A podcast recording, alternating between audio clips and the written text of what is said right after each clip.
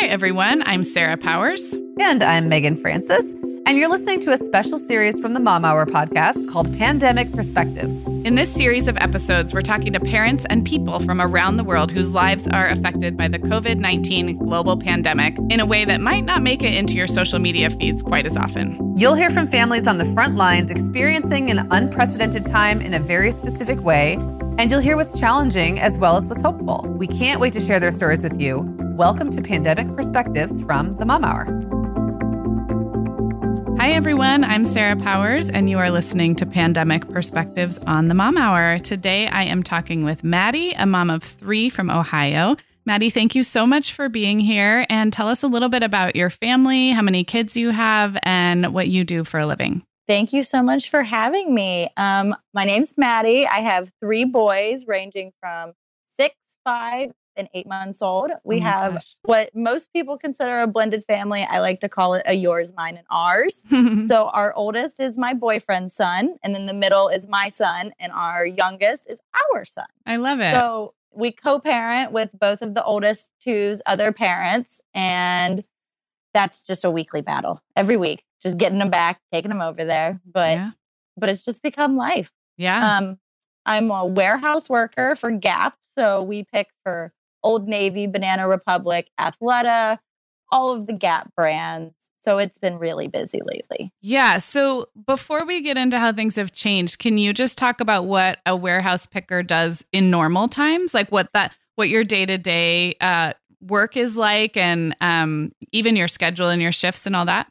Yes. So normally I would work four 10 hour shifts, and our orders are normally pretty steady. We don't ever get too busy, but um, it's just we go in every morning and we start with all of our different orders. I walk from aisle to aisle and I pick all of these different clothes all day. I throw all of these items in a tote and they all make it onto a line. Okay. It doesn't sound like very hard work, but But I think it's something that not all of us have thought about. And I find it fascinating just to learn about different jobs. So, you know, if if someone's shopping online at home and they send their order in, at some point that order gets to you and you are physically walking around a warehouse and finding like, you know, boys shorts size 4T from Old Navy and you are the one to find those and get them to the next phase where they will be packed up and shipped. Is that right?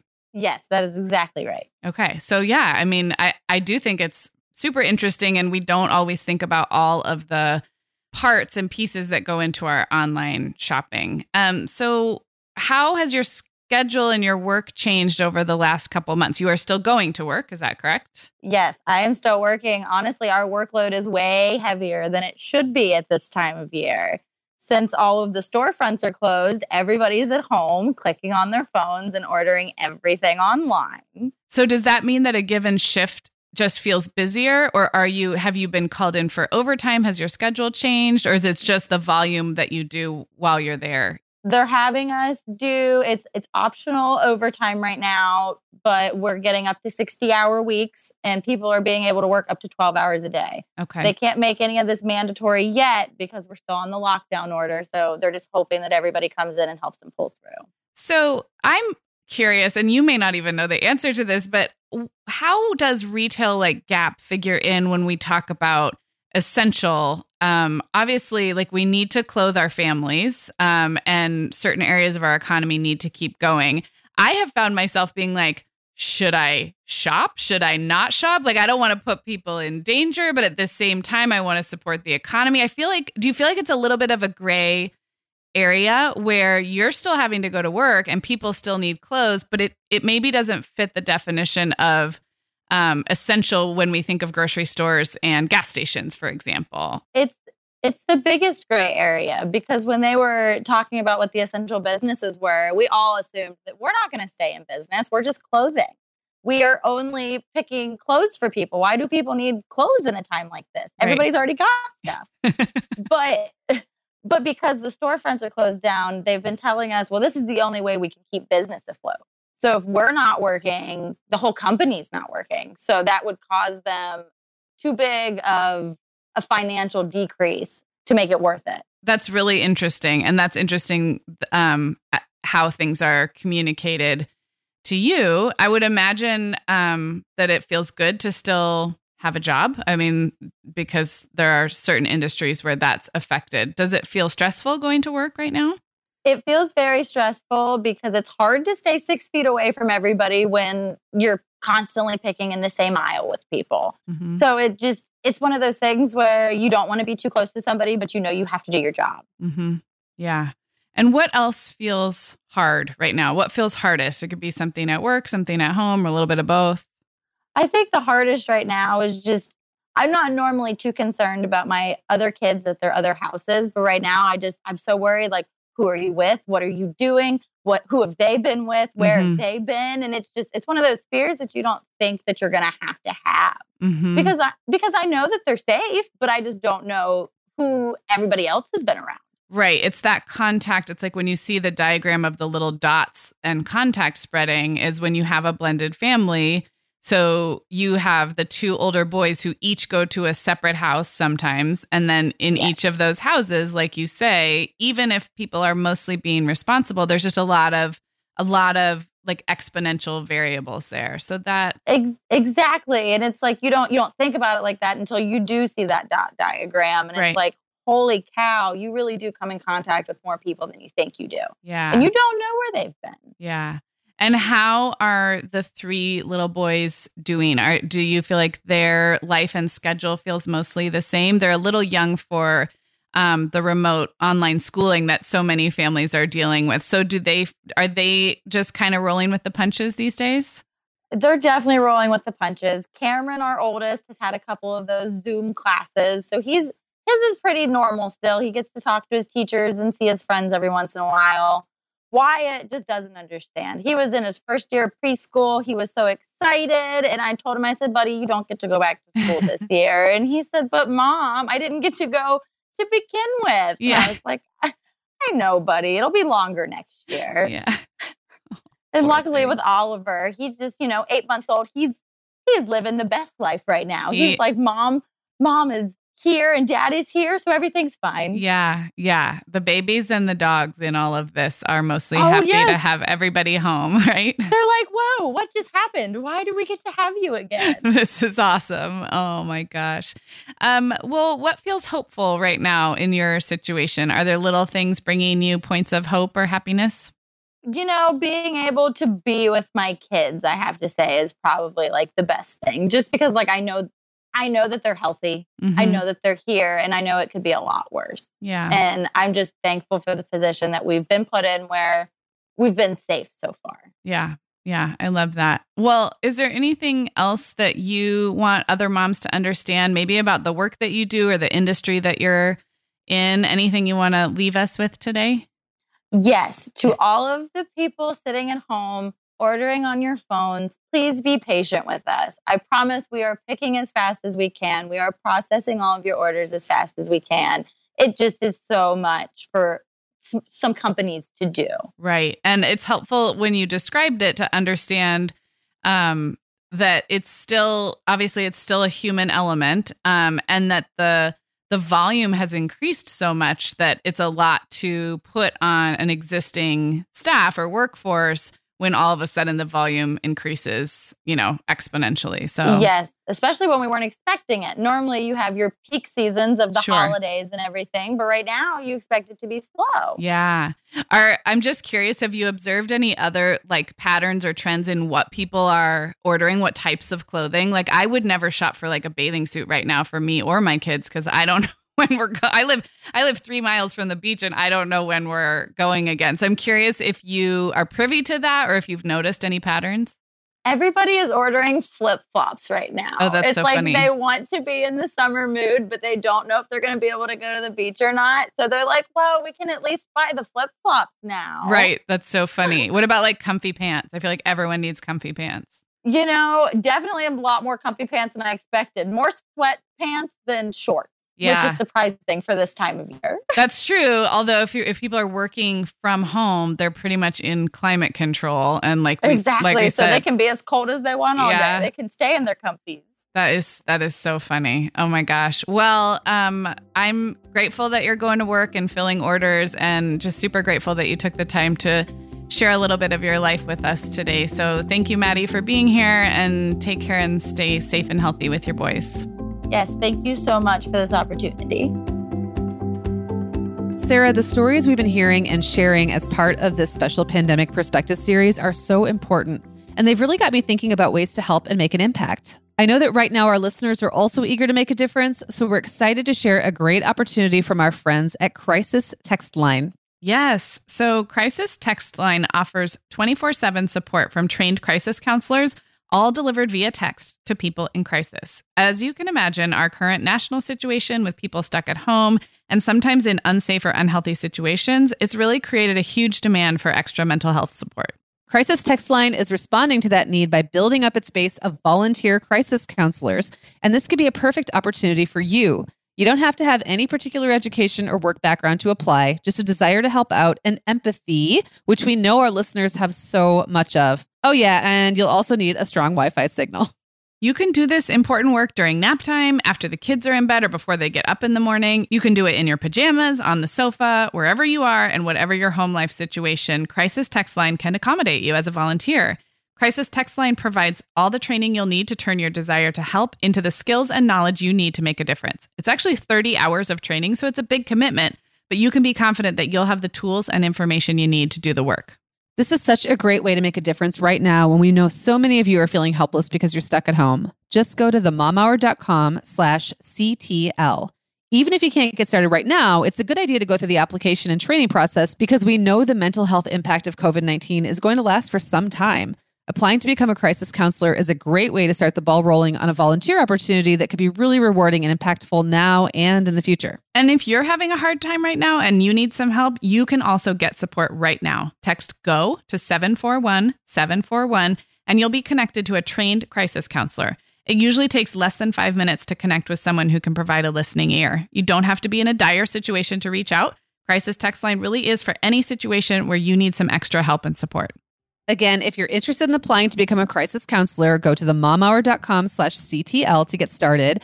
Or if you could use some support yourself, text GO to 741 741 and you'll be matched with a counselor of your own. Again, that's themomhour.com slash CTL to apply to become a volunteer crisis counselor, or you can text GO to 741 741 to be connected with a crisis counselor. Hey everyone, this is Meagan, and you're listening to Pandemic Perspectives on the Mom Hour. Today I'm talking with Sarah, a mom of one with a baby on the way. Sarah, tell us about your family and what you do for a living.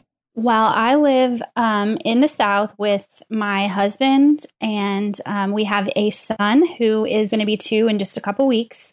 And then I'm currently pregnant with another son who will be joining us in October. And for my job, I'm an attorney. I work for um, basically a state child welfare agency. So um, I do child welfare law. I work with um, child protective services, kids who are in foster care, things like that.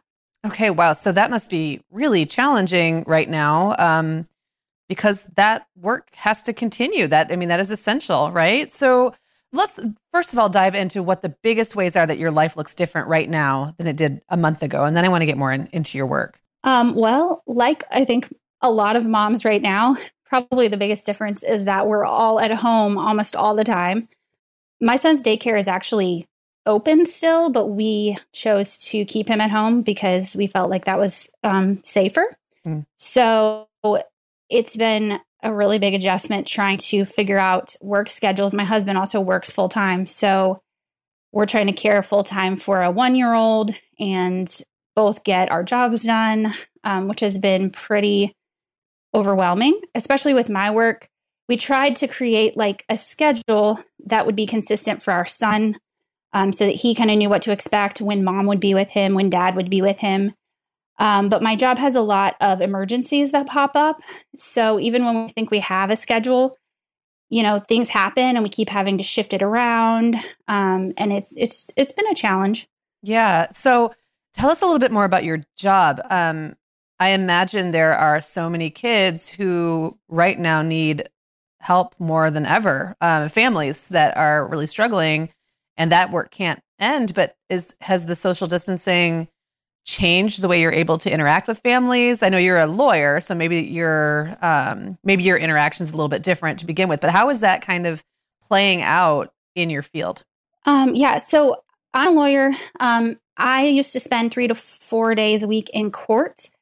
Um, and we have kind of modified things to be able to keep going with that. Um, a lot of courts are just basically not having any hearings right now, but mm. that's that's not feasible in my area of work. Um, so we have switched to video conferencing for most of our court hearings, which has been an interesting mm. um, change and a little hard to get used to. Um, there's challenges that come along with it that we're kind of finding as we go along. Like if you need documents to be submitted to the court, then you're going to have to figure that out ahead of time and somehow, you know, email those over to the court so that someone there can print them out and give them to the judge when it's time. Make sure all the other attorneys have copies. There's just a lot of logistical differences for my piece of things, but definitely the bigger challenge would be what the social workers are dealing with day to day now because you know they still have to go out and check on kids in their homes. They still have to drug screen people.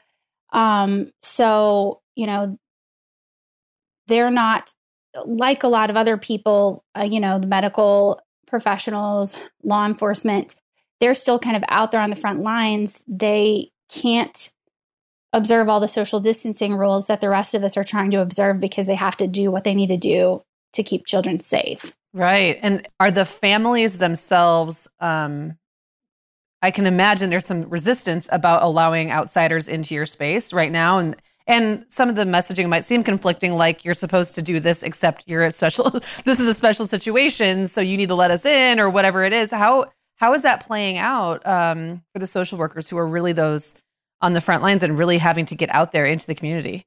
Um, yeah, it's been difficult. Um, there are a lot of families who don't want to allow the social workers into their homes, and it's it's hard because you understand that on the one hand, and then on the other hand, um, they may be trying to investigate something that's very serious. So, you know, we're kind of having to weigh things as we go along. Um, weigh what are the concerns that we have. Are there things we can do to mitigate the social distancing issues a little bit like if there's no reason to believe that the home itself is you know dangerous maybe you don't need to go inside. Can the child come out on the porch and talk with you um, as opposed to you going in the house? Um, so they're trying to find uh, workarounds but it's it's kind of on a case by case basis right now. Mm. and i can imagine um, the foster care system probably creates its own challenges because I imagine kids are going back and forth between foster families and maybe their parents. Um, so uh, that's got to be tough too. Absolutely. And it's, um, again, a lot of that is sort of case by case as well. You know, we have foster parents with medical conditions or who are immune suppressed who don't feel that it's safe for a foster child in their home to go to a different home and come back. Mm. Um, and so we're having to address those issues. There are cases where kids aren't getting to visit their parents, or maybe they're just um, interacting with them on video, um, you know, on Skype or FaceTime, and that's all they're getting right now. Um, and that's obviously very hard for the kids. That's hard for the families. Um, we have a lot of parents who are only allowed to have, say, supervised visitation. And the problem is that the people who normally supervise those visits, they don't want to go out in the community right. and be around people. Well, and so then you've it, got how many different interaction, like how many different people are getting together and interacting right now. Right. You know, you're not supposed to be any, and then that's like three different people: the foster parent, the supervisor, and the parent. All, right. All interacting with this child. Yeah, I can see how that causes some really big concerns. Um, are there? I know that's one thing that has been on the minds of a lot of people. Um, what happens in the situation where kids were better off in many ways in school or being out in and around um, these structured systems that kept them safer and now they're not there. And whether it's physical safety whether they have access to food like whatever it is that the situation is are there ways people can help with that? Are there organizations that are good to support right now? Um, just thinking along the lines of trying to help. Um, i know locally there where I am, the school districts are still trying to do a lot as far as like providing food to kids and things like that. Um, and there may be ways that people can help in their local school districts with things like that. Um, but I, would love to maybe send you some um, links. I will say one other thing is, and there may I, will look to see if the, there's um, if this is just happening here locally where I am, or there may be other places around the country. I know some people were taking up donations for um, or asking people to make masks and mm. donate them as well for the social workers. Oh, okay. I know that there's a lot of conversation about that um, for medical professionals, which is obviously very important. Um, but I've seen some organizations that are trying to get mass donations for social workers who are having to go out and be in people's homes during this mm. time as well. Okay. Yeah. Okay, Sarah. So we just laid out some things that feel really hard. Um, some of which, you know, the whole juggling the toddler at home and trying to still get your work done is very universal. And then the specifics around your job, which are, you know, are really unique. Um, so to take that to the flip side, is there anything that feels hopeful right now? Sure. Well, first of all, you know, I'm having a baby, um, which is something that to me always feels happy and hopeful. We, um, our close friends and family have known for a while now, but we actually just over the weekend kind of shared that more widely mm. on like on my Facebook page and with our extended family. So that's been really fun to have everyone be excited, just to have something to be excited about and everyone sharing that excitement together. So that has felt really hopeful. Um, and just talking with our son about his brother, and um, it's really sweet to hear him talk about all the things he wants to do with his brother.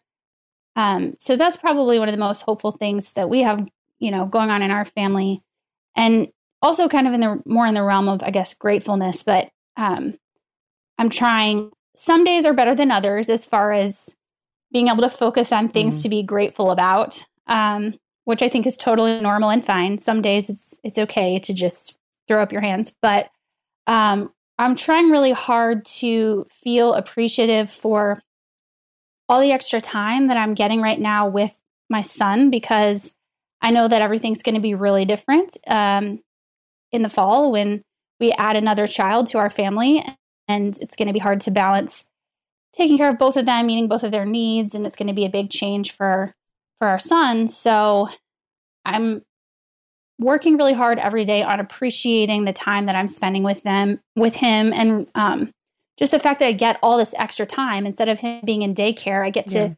watch him learn and have these conversations with him. Um, so that's something that, at least on good days, um, I'm really appreciating.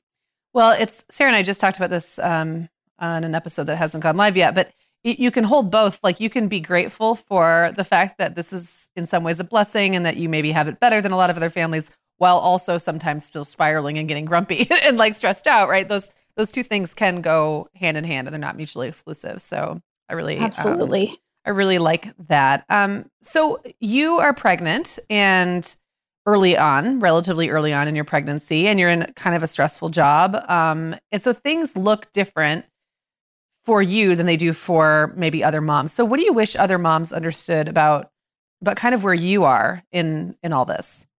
Um, I guess I would like for moms to understand um, truly how challenging it is for me to make the right decisions for my family, for my job, and trying to balance all of those things. Mm. And sometimes it feels like there is no right decision. Um, you know, there's, I'm, I'm, trying to stay at home as much as I possibly can, of course. Um, I've had things come up, emergency hearings that I had to physically go to court for.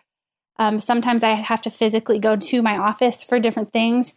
And each time that I'm deciding what I'm going to do, it just it feels like a really weighty decision.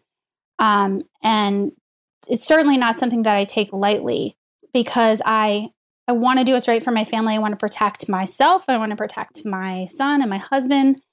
Um, but I also there are things that I just have to do for my work, and it just feels really hard to balance. I mean, mm even with me and my husband um, having conversations about this has been really hard, and there's been times where he's felt like upset that I'm going to go out somewhere to do something for my work, um, which I totally understand and recognize that, you know, he's just worried. He's worried about me and our family. Um, but it's hard because I sometimes feel like you don't understand the pressures that I have to make sure I'm doing everything I have to do for my work. So that's really tough to balance. Yeah. And it's like when everybody seems to be beating the same drum of like, don't leave your house, don't go anywhere, don't do anything, even though you logically know um, that you're making these choices it, from a really difficult place and that you're thinking it through really carefully. It's hard not to let that kind of bubble up and subconsciously even and make you wonder like is this really important enough is this really essential enough and then you and your husband have completely different thoughts and ideas about that and that's that's like a tough place so i think where a lot of people are finding themselves for a variety of reasons right now um we're just not sure quite what is the right thing to do right and it, it changes it feels like it's changing like the recommendations they had earlier on are not the same as the recommendations mm. that they have now as far as what's safe. Right. Um, and so I feel like that's changing the calculus for everyone. Yeah, that is so true. Well, Sarah, thank you so much for sharing your perspective. Um, really value hearing from you, especially because of the line of work that you're in. And um, we will definitely link up any resources you're able to share. Um, thank you for being on the show. Thank you so much for having me. We have so enjoyed getting to know so many of you and hearing your stories for this series. It's just really eye opening to get a sense of how this is all playing out in different families and careers and communities across the United States and beyond. Yes, and if you've been listening along and thinking, oh, I wish they'd done a story that reflects my experience, here's your chance. We're still looking for guests to be interviewed as a part of the series over the next few weeks, and we would love to share your story.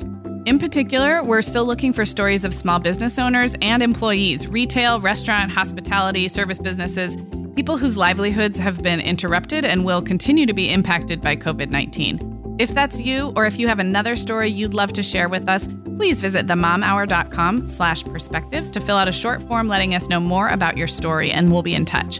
Again, that's themomhour.com slash perspectives to let us know how COVID 19 is impacting you, your family, your business, and your community. We hope to hear from you soon.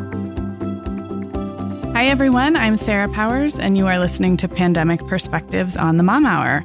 Today, I'm talking with Robyn, a mom of two from Southern California. Robyn, thank you so much for being here and tell us a little bit about your family, where you live, and what you do for a living.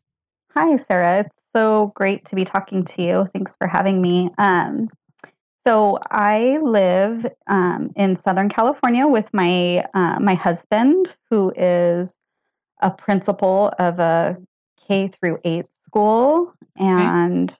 I have two kids. Uh, one 12 year old in seventh grade and a fifth grader. She's 11. Okay. Um, and you tell me what you do for a living. I teach fourth grade. Um, so that's a lot of fun usually. Yeah, a little bit different now. Um, I'm so excited to get into all this because I feel like our listeners are now many weeks into remote online learning, online school, whatever you want to call it. Um, and there's just this, I feel like for the most part, parents empathize with teachers and teachers empathize with parents. But at the same time, it's like someone on the other end of a screen or a Zoom call or an email. Um, so I'm really excited to dig into this with you. Um, first, I'm just curious, what kind of school, what kind of fourth grade, what kind of school were you teaching at when you when you were actually leaving your house and going to school? Yeah, so I teach at a regular public school uh, that has kids from kindergarten to fifth grade. Okay. So, and it's about a 400 student school, so not super big, but yeah, we know here here in Southern California our public schools get pretty big. Did you have like 32 in a class? My class this year has 28. Okay, I'm a little mm-hmm. I'm a little jealous. I haven't seen anything in the 20s where we are, but and so let's talk a little bit about how things have changed. Um, I assume you transitioned in the middle of March or so to online learning. Do you want to talk a little bit about, you know, how you made the transition to teaching remotely and and what that has looked like for the last couple months. Sure. So um, our last day that we were actually at the school site was March 13th. Mm-hmm. Um, and the Tuesday before that day was our staff meeting, and they they told us that we may be closing the schools, and so because of that, we were to uh, prepare two weeks of lesson plans that we could send home with the students that Okay. they could complete. The original closure was just for two weeks in our district. Mhm. So um, it was supposed to be two weeks, and then we were supposed to come back for a week and then have spring break. Mhm. And many of us thought, oh, we'll probably be closed that third week as well, but we'll Right. come back after spring break. Right. So um, obviously that changed um, immensely in the week following. Mhm. And it became obvious pretty quickly that we weren't going to be going back anytime soon. Mm-hmm. Um, and so, uh, about so my students had plans that we had sent home, but about a week in, it became obvious that it was going to continue longer. Yeah. So we we began to investigate different ways to have Zoom meetings. Has been what we've been doing with Mhm. our kids. so uh, that was an interesting transition to go from you know in person Yeah. to trying to figure out how do you manage 28 kids on a zoom I mean, I can tell you I've seen the chat feature and what it looks like in fourth grade. and Yes. so uh, it's interesting because our the platform we had full access to everything at the beginning but as it went on our district took away some of those features Okay. Um, so because there were problems with um, with things being said in the chat rooms, not necessarily in my class, but in other classes in the district. Yeah. So features have been taken off of our accounts because of that. It's really interesting. that it's everyone learning at the same time how to do this and i just have so much empathy for teachers because it's adding a whole layer of technology and logistics on top of just curriculum um so i have a fourth grader and i have had a fourth grader before also a couple years ago Mhm. um, can you talk a little bit about that age in particular? I find it really, um, it's such a cool age because they're reading really fluently. They're great critical thinkers. They're good little artists and writers. And I just feel like it's it's a year where you can do so much, um, like cross cross subject, cool projects and stuff. At least that's even looking back at my own memory of being a fourth grader. You build a mission and you you know you do like walk through california and you dress up like a um, historical person so much has changed talk about what you love about fourth grade and what um what some of the the things that you think about that age and developmental stage are and then maybe after that we'll get into like how that looks virtually Sure. So fourth grade, I've been teaching that particular grade level for at least 12 years. Wow. I've actually been teaching for 20. Um, and it is absolutely my favorite grade level. Um, so it's a transition year. Um, many people don't realize how hard fourth grade is for many students because it we transition from that learning to read stage into we call it reading to learn Mhm. right so uh, like you said students are much more fluent readers and we begin to actually use their reading skills to teach them content mm-hmm. so it becomes so much more fun. So our reading lessons really are content lessons. So we do a lot more uh, social studies and science investigations through our reading time. yeah Students do more long term projects. So um, a writing assignment won't be something that they're just working on one day, but that they might be working on for a few weeks at a time Right. and researching and building knowledge. And it's just so fun to watch them make that transition during the year Mhm. of, you know, little kids to big kids. yeah Um, and I just find that their relationships with each other begin to change and mature as Mhm. well. And just getting to talk to them like little adults, they can Mhm. really think about things and whether something is right or wrong and Yeah. why. And um, I love to have just those conversations with them. You can reason with them like you can't with a Yeah. little kid. Mhm. You know, if they're Yeah. having a time with an emotion, you can really talk through it with them. Um, so it's a lot of fun. I love, I love, love, love fourth graders. I can tell just by your voice that you love what you do. Um, a lot of what you described is n- not translatable over a screen. So, what does that feel like to you as a teacher? Is that is that hard? Are you missing that? Oh, it is so hard. Um, we were my colleagues and I, my other fourth grade teachers, we were having a meeting to plan our lessons for next week this morning, actually, and we were just talking about how hard it is to teach without the feedback of the look on their faces Yeah. or you know many of them they stay muted most of the time in Mhm. the zoom calls because they have pets or Yeah. they have brothers and sisters Yeah. in the background and and all of that and just to not have the the way that kids um, will just sort of interject a thought Yep. you know and you can see where Yep. their mind is at the time that's all missing from the the online learning and it's so hard i didn't realize as a teacher i don't think how much i rely on the the students feedback in Yeah. a lesson Mm-hmm.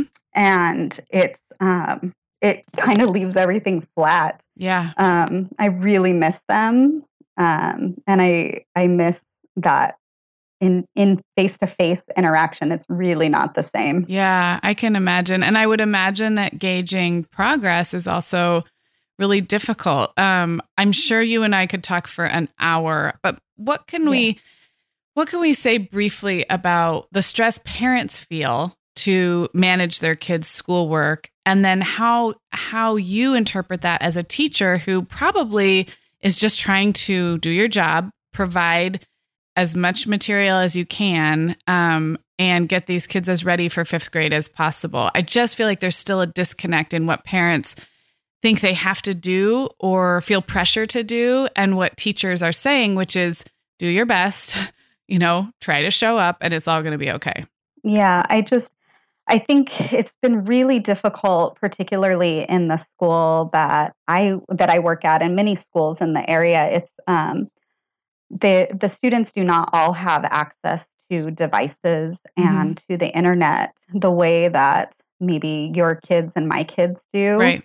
Um, and so that was a challenge, particularly at the beginning. Um, our school um, did hand out devices to students that didn't have them, um, and many internet providers did provide free internet access for the next three months. hmm So that's been nice. The district has also been, begun to give out hotspots. Um, so even all of our students haven't been connected for Yeah. the whole entire time, and that's caused that's caused a lot of problems in being able to make sure that they are even getting what I'm sending out. hmm Um, and families also have different levels of proficiency with technology. Yeah. So many parents don't even know how to get onto the school platform. Right. So just even some of my instructional videos have just been on how to log in, Mhm. you know, uh, how to send an email, how to do all of these little things that we sort of take for granted. Hmm that's been a big challenge. Um, but i think the thing that i i'm trying to keep in mind with my own children myself and then also with my students is that kids are so resilient. Hmm um, my you know in my 20 years of teaching i've just seen over and over and over again how students can overcome challenges that as adults we just can't even imagine hmm and I think that they're going to be fine. And we just have to give each other a lot of grace. Yeah. Um, I I really just want my my parents to know and my students to know that I care about them. Yeah. Um, that's the biggest goal that I have right now. Um, and I want them to access what they can, get what they can get done, but Mhm. I don't want any additional stress. Yeah. Everybody is so stressed already. I don't want to add on to Yeah. that, Yeah. if that makes sense. It, it totally makes sense. And I think, I mean, I, I know a few teachers in my personal life, and I don't know a single teacher who's saying, gosh darn it, these families aren't getting all the worksheets in on time. Like, I just think there's sometimes they have to provide, and it's great that they are providing lesson plans and assignments and ways to continue learning. But then somehow well meaning parents interpret that as like a judgment upon them. Like, if if it doesn't get done this week, you're a bad mom or you right. know. So as much as we can say that out loud, like you what you just said is your biggest priority right now is for your families to know that you care about them. And that's I believe, you know, felt by so many teachers. So thank you for saying that. Agree. What feels hard for you, especially we haven't talked much about your own life as a mom. So what what feels challenging uh, as you also have two home learners right now yourself and you know you're married to a school principal. What feels hard on the home front? Yeah so uh, it feels hard i guess. I'm i'm a planner like i think you are sarah. Mm-hmm. um, i like systems mm-hmm. and routines and i'm like that as a mom and as a teacher. And so um, i think the the not knowing uh, what's going to happen when this is going to end um, how it's going to end. Those are all things that cause me, I guess, a lot of anxiety. Mm-hmm.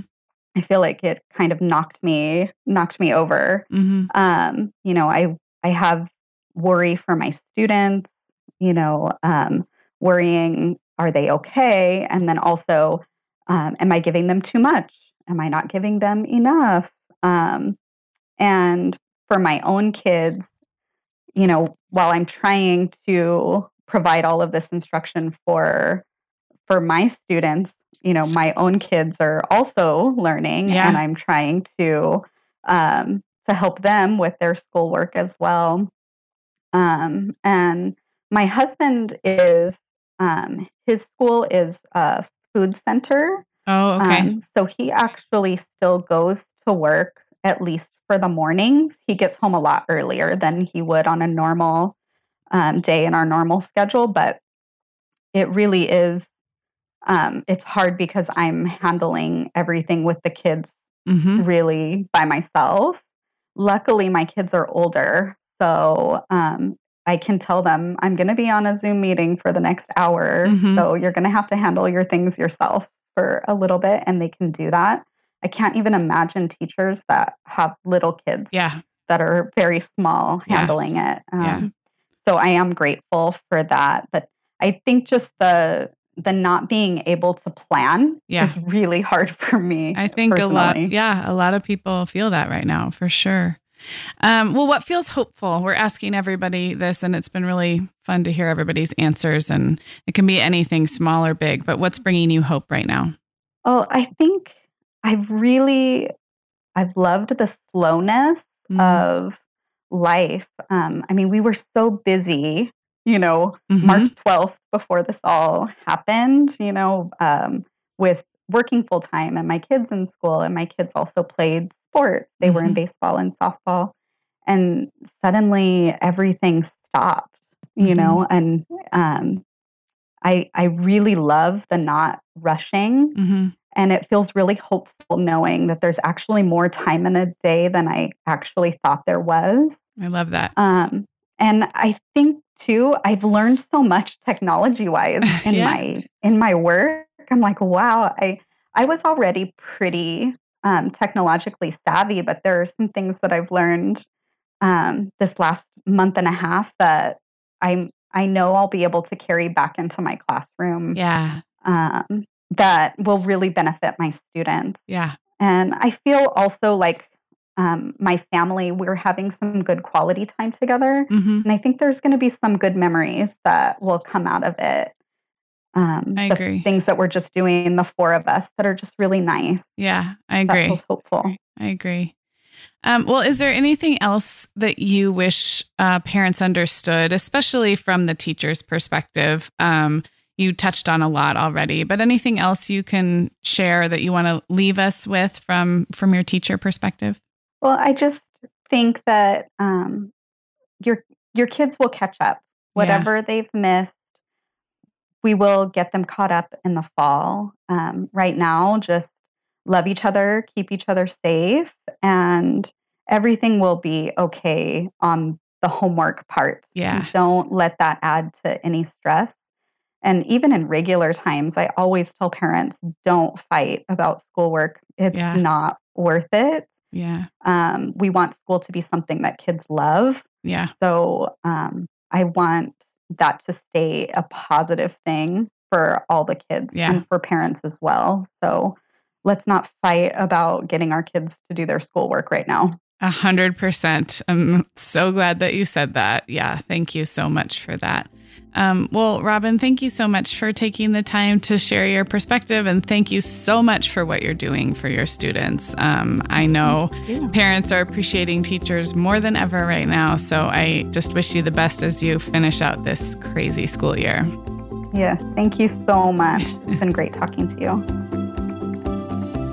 Thanks for listening, everyone. Don't forget to hit subscribe wherever you're listening, and that way you'll get notified when our new episodes drop. Both the regular parenting and motherhood topics you're used to hearing from the Mom Hour, as well as this special series. Also, if you're enjoying our podcast episodes during this time, we'd so appreciate your support in the form of a review on Apple Podcasts, Stitcher, or wherever you listen. Ratings and reviews help others find the show, and they help us continue to grow so we could reach more moms. We'll be back with you on Tuesday with another all new episode of the Mom Hour. Talk to you then.